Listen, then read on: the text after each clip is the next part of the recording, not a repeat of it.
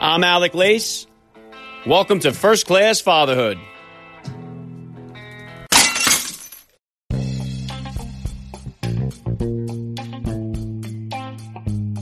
Welcome, everybody, to episode 410 of the podcast. I am happy as always to be here with you. Thank you for stopping by. If this is your first time listening to the podcast, please get over there and bang that subscribe button. You do not want to miss all the action that's coming your way right here on First Class Fatherhood.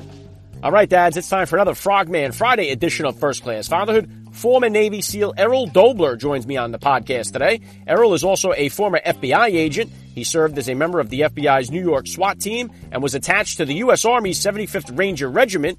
Uh, while serving as a special agent for the FBI, he deployed to Afghanistan in 2010 with the 75th Army Ranger Regiment. Errol participated in extensive combat operations and was presented with the FBI's Shield of Bravery for his actions on the battlefield, which is the FBI's second highest award for valor.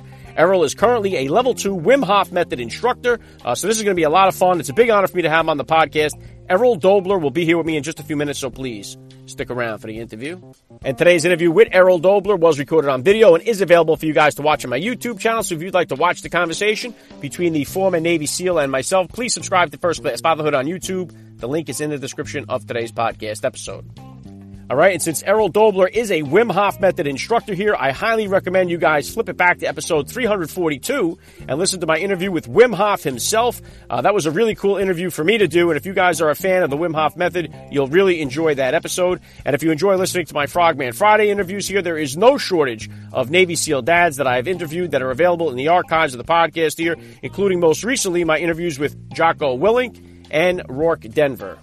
All right, and follow me on Instagram at Alec underscore Lace so you can find out which dads will be joining me here on the podcast next week. And as always, guys, please help me spread the word about this podcast. Every father in your neighborhood or in your contact list, let them know about the show that's here celebrating fatherhood and family life. Fatherhood rocks, family values rule, and every day is Father's Day right here with me. And I'm going to be right back with former Navy SEAL Errol Doebler. I'm Alec Lace, and you're listening to First Class Fatherhood.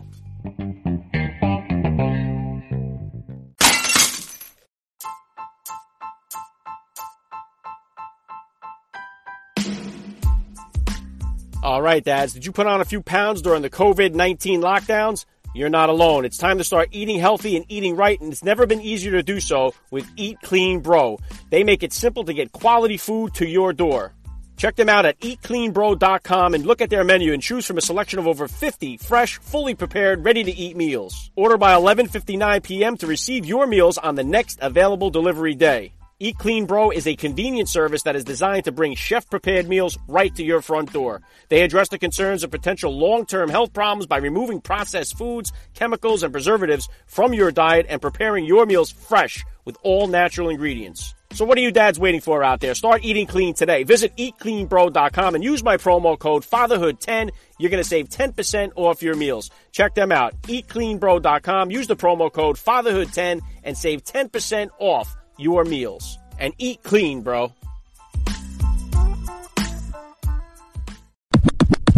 Uh, joining me now, first class father Errol Dobler. Welcome to First Class Fatherhood. Thanks, Alec. Appreciate you. Uh, appreciate being here. This is uh, this is about as important a podcast as it gets, talking about fatherhood, because we're not talking about it enough these days. It feels like. Yeah, right on with that. Let's start like this. How many kids do you have, and how old are they? I have three kids. I have a seven-year-old son, Henry. I have a six-year-old daughter, Camille, and an 18-month-old daughter, Levi. Wow. Okay. Yeah. Brand new there. Still, you guys going, going for, you going for number four? Or are you all done? No, man. I'm 52 years old, so we're we're, we're done. all right. Sounds good. we're done for now. You got uh, the older one, uh, the seven-year-old, involved in any sports or activities just yet, or no? Yeah. So we started. So all the kids, to to include the 18-month-old, uh, we swim right? So we, I grew up by the water. We live just a couple miles from the ocean. We've got a pool. So swimming started almost immediately. Um, then we did, uh, you know, wrestling, surfing, and uh, some jujitsu. And then my daughter, she's she's you know we've got him in piano, and uh, my daughter is an artiste for sure. So she's gonna we're gonna put her in ballet and stuff like that. So we kind of, you know, just what we feel like are the uh, the lifestyle sports right now, right? Just swimming, being comfortable with some contact, and, and enjoying nature. Yeah, good stuff, Errol. If you could please just take a minute here to hit my listeners with a little bit about your background and what you do. Sure. I'm from. Uh, I'm originally from Long Island, New York, which all Long Islanders are always proud to put out there up front. Um, went to school at the United States Naval Academy in Annapolis. Uh, from there, you get commissioned as an officer. So I was on a ship first. I was on uh, the oiler USS Monongahela for a couple years, and then I transferred over to the SEAL teams, where I was a platoon commander for, at SEAL Team Four and SEAL Team One. Got injured on deployment. Uh, went to the private sector for a few years, selling copiers and software, all good stuff. Uh, 9/11 happened. Uh, joined the FBI. Spent 13 years in New York City. 13 years in the FBI, mostly in New York City, working counterterrorism. Um, and then, you know, got a little frustrated with some big government stuff and said it's time to go out on my own. And I started my leadership consulting firm back in 2016, and, and we've been rolling with that ever since. Yeah, what an incredible journey you've had, Errol, and thank you for your service, of course. Thank and, you. And along this ride here, then, about how old were you then when you first became a dad, and how did becoming a father change your perspective on life? Well, I was uh, 45 when I first became a dad, so I got started late. Um, you know, how did it change my perspective? W- without being too cliche, it made me a better person. And, and what I mean by that is, and everybody will certainly relate to this, when you start seeing behaviors in your kids and you recognize them and you go, oh, where'd you learn that? Oh, wait, you learned that from me. So, you know, and my son will be just like me. He is for better, for worse. He's going to be me. So I pay extra careful attention to him. And when he does something, I, the first few times I was like, where did you learn something like that? And, you know, he, he doesn't even know how to answer that. And my wife would be standing beside me going, well, that's exactly what you do. So how did it make me a better person? You see a mirror in yourself, or at least I do in my kids and I quickly adjust my behaviors that I see in them that might go down a detrimental road as they get older. So just if you if you're paying attention, it can't help but make you a better person. So from a very selfish standpoint, it's really had me check who I am as a human being, and am I being, am I doing everything I can to be as good a role model? Because for better for worse, they are going to copy what I do. So yeah, very well said, Errol. And and I've had um I had Wim Hof on the podcast back on episode 342. I know you're a Wim Hof method instructor. When did you first become aware of Wim Hof and the method, and what got you uh made you get involved to want to become an instructor?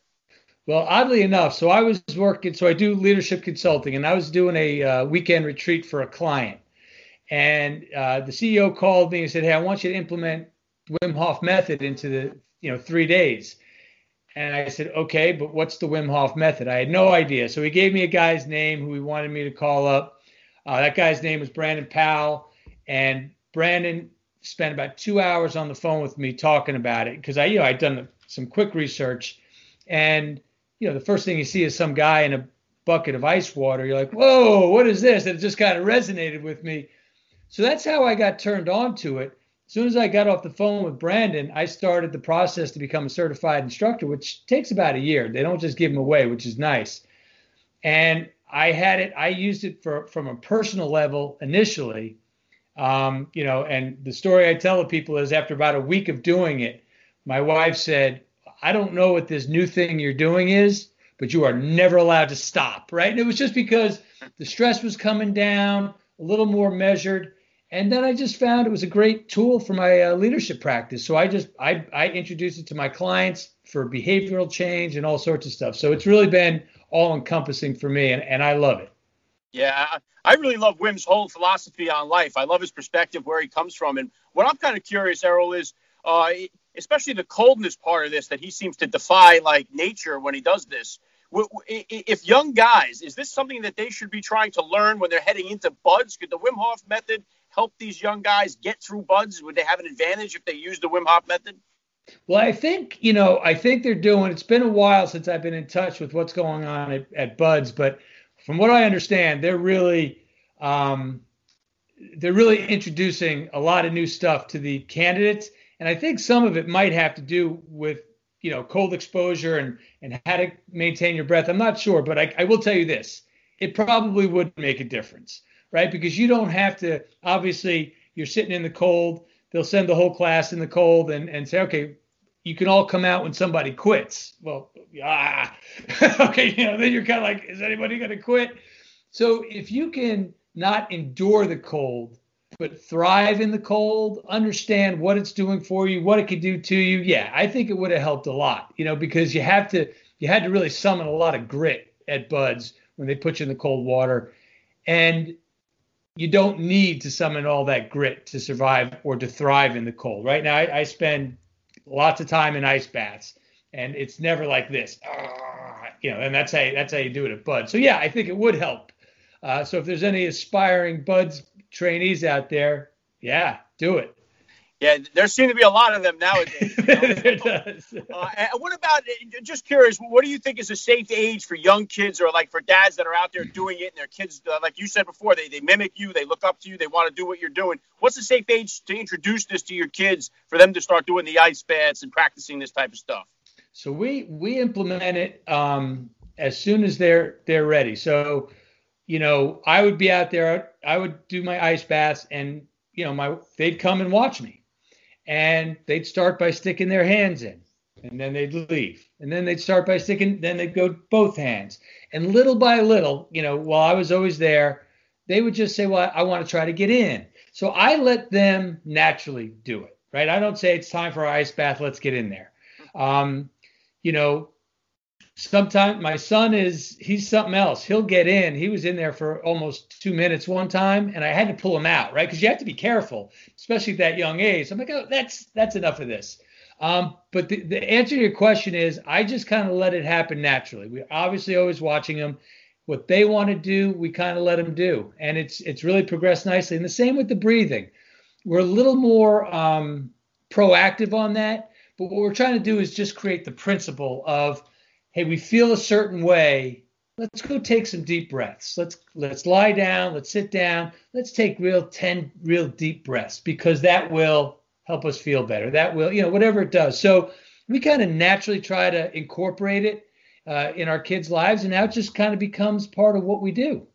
Yeah, yeah, good stuff. And I think just being in this age of the technology, it gives so many more of us access so much more information that we didn't have before, especially when it comes to thought process, breathing methods, how to handle stress, and stuff like that. And I think there's it, does a lot of good. And, and just to bring this back into you as a dad here, I'm always curious with the frogman here how they handle discipline as a dad. What what type of disciplinarian are you when it comes to being a dad, and is it different than the discipline style that you grew up with? You know, I'm a, I'm a pretty happy-go-lucky guy. So, uh, and I enjoy laughing and playing with my kids. But uh, my dad was not a huge disciplinarian. He was, you know, the light of my life. He passed on about six years ago. Um, and I always thought, I wish he had kind of pushed me a little bit harder in a couple of these areas as it came to just some some personal behavior and certainly academics right i was at best a lazy student and and i gosh regret that as most of us do as we look back on our academic career so what we try to do at my house is we try to be disciplined around behaviors, right? We set some behaviors that we think are important, and then we focus on that. And then we find the rest kind of falls into place. So, you know, be kind is one of those behaviors. So if I'm really hard on them uh, anywhere, it's when they're getting after each other. Okay. And, and, you know, now they're starting with the snide comments and things like that. So from that standpoint, I'll get hard on them but mostly because we just make it clear. We always say, look, this is what we do in this family. We're kind. What don't you understand about that? And having a six year old or a seven year old have to answer that question, like literally, I'll ask it. That's that's punishment enough, right? So so they get it. So we I'm disciplined. We're disciplined around behaviors. You know, try your best, be kind, and pay attention. That's kind of what we focus on right now. And and they, those branch off into a lot of areas. So if they're doing those things right, lots of other good things happen. If they're not doing those things right, we'll bring them in, we'll sit them down. So you know, in those areas, I'm, I'm I could be pretty tough. Generally speaking, I'm I'm probably the softy of the two between my my uh, my wife and me, but uh, I try to help her out but she's running the show here. So, yeah, good stuff. And, I, and, just like you, I was very lazy in learning growing up, and now I, at this stage of the game, I got such a thirst for knowledge. I'm constantly. I mean, I'm a big reader. I try to read at least a book every week, and and that hit me later. So I guess everything comes in its time. Uh, you know, my, I have four kids myself, and they're all at different levels of interest in learning and and you know, it, it's different for each kid. And you mentioned there kindness as one of them. What would you say are some of the other top values that you're hoping to instill in your kids growing up?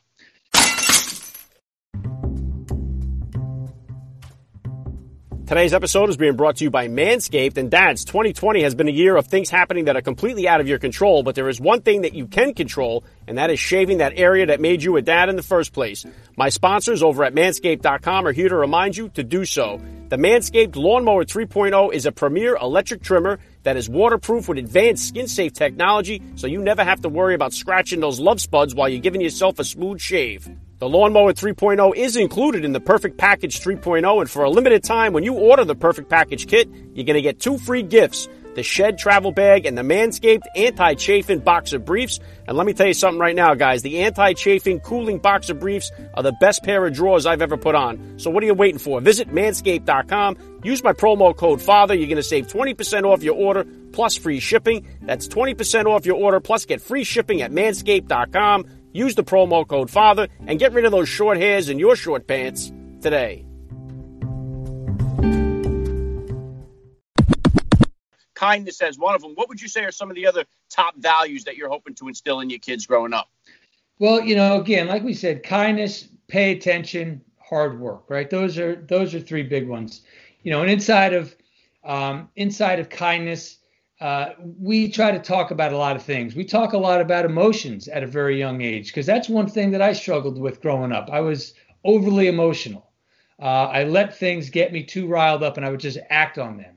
And what we're trying to instill in them is, you know, to be kind to somebody, recognizing how you feel and recognizing how they feel is really, really important because that's the genesis for all of our actions, right? If we're feeling a certain way, and we don't recognize it, we just act, well, it's random how we're going to act. So we really focus on that a lot, okay?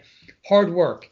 We want to be smart work as well. So one of the things, and you know, I, I just appreciate all the all the team guys you have on. It's fun, um, and it's a, it's a great place, uh, great outlet to hear what we all think. But what you, I'm sure you've heard once, if you heard it a million times, is slow is smooth, smooth is fast. So when it talks to when we talk about working hard, we kind of try to implement that, right? Because now they're they're at the table doing their homework and they just want to get done as fast as they can and say, I was the first one done, right? And we said, well, not really, because you may have been done with your 10 problems, but you got five of them wrong. So you went too fast. Now I've got to go back. And if you had just done them correctly, slow and smooth, you'd be done faster. So those are some of the things that we're really trying to implement. Again, behaviors I think that they can just take everywhere. Yeah, good stuff. And, and, talking about like like I guess one of the things with leadership, I would say, is trying to figure out the strengths and the weaknesses of each kid. Because for my child, one of the things I recommend to a lot of dads out there or parents is the the five love languages.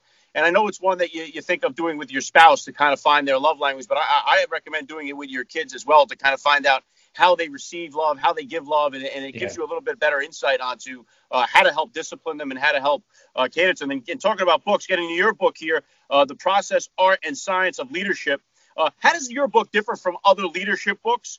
Uh, and and how can uh, parents or dads use the book to help lead their families? Well, you know, I think the my leadership book is it's a little different in that you know, anytime a SEAL writes a book, you're gonna you're gonna hear some of the same things, right? Because we're all cut from the same cloth. We generally believe very much the same things. But what I do in my book is I lead with all my failures, right? I decided to kind of go the other way um, and say, look, here's all the things that I did wrong. I've got a nice resume. It reads very nicely. That's great. I'm proud of a lot of the stuff I did, but that's not why you should listen to me. Listen to me because of some success I had in spite of the things I did. And what I did was I just went back into my life and said, all right, here's the things you did well, and here's the things where you kept screwing it up. Was there was there a common theme? And that's where really where I came up with the process. You know, talk about emotions and personal culture and behavioral guidelines and planning and understand why it's so hard to do these things. They were everywhere, And I, you know, so I said, well, this is there's a process to this. There's a thought process to leadership. You cover all these things, you're going to find your answer. So it's a process. It's not. It's not. You know, here are five kind of random but important traits. Do these things and you'll be a great leader. They may not necessarily apply to everybody, but this process will apply to everybody. So that's where it's a little different, right? It's not quite as sexy. I throw in some good stories uh, you know, to get people a little jazzed over some of it. But that's kind of where it's it separates itself.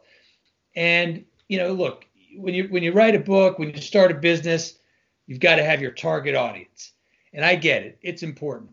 But in my heart of heart, I believe that this process of leadership was for everybody to include the single mom, the stay-at-home dad, everything in your personal life. Okay, it just so happens I can apply it to business and combat in, in all its various forms that I've seen. But the principles, the process is the same. And that's where, and I, I feel very happy that I'm hitting the mark because I get single moms coming up to me and saying, you know, I read your book and it was awesome. It's right where, you know, it's right where we need to be. Thank you for talking about emotions and how important that is, right? You know, parents and, and, and community leaders and coaches all the places that are outside of the traditional business stuff. That's where I really wanted it to have impact, and I think it is. So if if it differs at all, I think those would be some of the areas. Yeah, well said, Errol. I'm definitely going to drop a link in the description of this podcast cool. episode so my listeners can get over there and check it out. One of the things you mentioned there too is your failures, and and I, I think that failure is so important to development. I think kind of like in this age right now of parenting, we're kind of removing that from a lot of the kids. We're not giving them opportunities to fail. We see it as such a negative. We obviously every kid gets a trophy philosophy, and I think this has created uh, some real havoc in our society as a result of that. You know, and I I kind of get now. A, you're right, and I agree with you. And I think that there's too many safeguards. I don't I don't even think they allow jungle gyms on playground playgrounds anymore, right? And, and that's a that's a shame.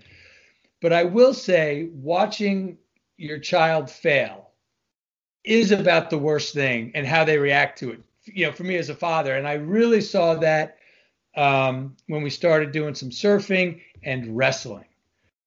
Boy, my son finally figured out he was getting his clock cleaned, and watching him cry, I, I wanted to take. You know, my my heart was, I'm going to take you out of this because I can't I can't bear to see you go through this. However, um, you know, you don't. And you understand that he's going to get better. And it's my job as a father to tell him that. Like, no, you're not quitting. You're not allowed to quit. You made a commitment to this season, and we'll finish the commitment. Now, at the end of the season, we'll see where we are. If you don't want to do it again, that's okay. And, you know, obviously it gets better, right? And he had a tough first season wrestling. And, you know, I just was wondering, is he gonna is he gonna come back? And, you know, fortunately, they're going to reopen the wrestling. He says, okay, I'm, I'm ready to wrestle again. well, part of that's because we let him get in there and fail and work it out and work through it and get that camaraderie with the other kids. If we had not let him fail, would he have? He definitely wouldn't have tried again, right? Because that would have been the way he he does things. Um, so yeah, we're we're big on letting him get out there, letting him fail. It's heart wrenching. Uh, he's a he's a bit of a maniac, as is my daughter. Right, the physical stuff. They're on their scooters. You want to scream, "Stop doing that! Stop doing that!" But you're like, you know. So they they finally crash bikes, right? Because they weren't paying attention. Me and my wife will run, and they'll they'll ride bikes in front of us, and we're constantly screaming, "Pay attention! Pay attention!" And finally, I said to my wife, "We just have to stop. They, it's going to happen. Let's just let it happen." And what is that? them not paying attention, smashing into each other and falling. Right? You would have thought the Earth ended. You know, you know, but they were fine. But they had to do it. They had to fail. So yeah, it's it's hard, but it's important, and, and we embrace it. Yeah, Errol, I'm right there with you too. I think all dads too, and it's part of the growth of being and becoming a father too, is learning how to let go of some of that stuff. Oh. My, my, older two guys wrestle. My oldest son, he's a chess player, he's a school wizard, you know, and he challenged himself by doing the wrestling and he got tossed around the mat like a rag doll, and it was tough to watch. But like you said, they start to learn, and as long as you give them the opportunity to fail and learn, uh, I, I, think it benefits them. Like when, we, when I was a kid, we, you know, we played street football all the time. There were no parents, no referees, no coaches. Right. We had to make up all the rules, settle all the fights, and, and uh. call penalties and do all that stuff. And we, we learned how to like solve those problem solving skills at an early age. And I, we kind of removed that from our kids, uh, you know, w- w- when we hover over them, you know, too much. Well, you know, you're right. And I, again, so we're we're doing homeschooling right now, not the not the virtual option. We just decided we didn't like any of what we saw on many levels. So we said until this thing blows over, we're going to just take care of business at home. And we partnered with a couple of families, and you know, and that's a hard decision. And but it's a like-minded philosophy, and that's one of the things we said. We're going to let them go, right? We're going to let them figure stuff out on their own when it's playtime. We're not going to be out there, you know, monitoring them, j- just like when you and I were growing up. And, you know, sometimes it gets a little dicey, but it's all working out, you know. So we're trying to kind of bring some of that back a little bit, you know, since we have a little bit of control. Yeah, right on there. And all right, you got the book out. You're doing the Wim Hof the method instructing. Uh, what kind of goals or plans do you have here for yourself for the future, Errol? Well, you know, we're we're going to keep growing the business, right? We're about four years in now. It's it's everything we hoped it would be. So now you've got we've got to go through uh, continuing to scale, continuing to have impact uh, on the people who uh, give us the opportunity to share our story, um, and then really just making sure the kids are getting everything they need. I, I, once again, I know it sounds cliche, but there is no more important thing in our lives, right? This business stuff will work itself out. All the other stuff is going to work itself out. We focus on making sure uh, we're giving the kids what they need as far as a good, loving environment, places to make mistakes and do all those things. So that's what we're focused on, right? We've got to make money, we've got to grow the business, but more importantly, we've got to keep this family strong together in one good, super uh, cohesive unit. Yeah, great stuff. And on that, last thing I'm going to hit you with here, Errol, I love to ask all the dads that I get on the podcast, what type of advice do you have for that new dad or for that about to be father who's out there listening? Well, I think the advice I would give them is there's plenty of time. And what I mean by that is not don't do things with your kids because you'll have plenty of time later. It's the opposite. It means when your kid's tugging on you and wants to throw the ball for five minutes or tell you a story for three minutes, you have three minutes. You have five minutes. You may have convinced yourself that you're so busy that you don't. Trust me, you have it. And there will be no better five minutes or 10 minutes or even 30 minutes when you feel like you can't spare time for a breath. You have time. So when I say my advice is there's time, there's plenty of time. It's when they need you at that moment just stop what you're doing and go do it with them. Right? You don't have to do it for four hours. Okay. But you have five minutes, you have 10 minutes, you have 15 minutes to give them when they said, Can you do this with me? Can you listen to what I'm saying? There's plenty of time. And I think that would be the advice that I would give uh, new fathers because we convince ourselves that we're just so busy and we're so important and we're not and we're not yeah, yeah, very well said. I love the message. This has been an honor for me. I got to say, Errol Doebler, you're a first class father all the way, and thank you so much for giving me a few minutes of your time here on First Class Father. Uh, it's my pleasure, Al. Thank you, and please keep it up. This is awesome.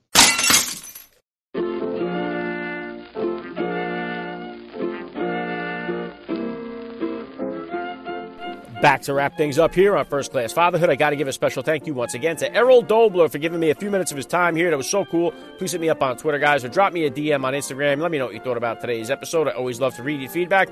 That's all I got for you guys this week. It was an action packed week. If you missed out on any of the episodes, please go back and take a second to take a listen. Next week, I got some tremendous guests. I have really been booking with some tremendous dads. Follow me on Instagram at Alec underscore Lace to find out who will be joining me here next week. I hope you guys enjoyed today's episode. This is First Class Fatherhood. Thank you for listening. And please remember, guys, we are not babysitters, we are fathers. And we're not just fathers, we are first class fathers.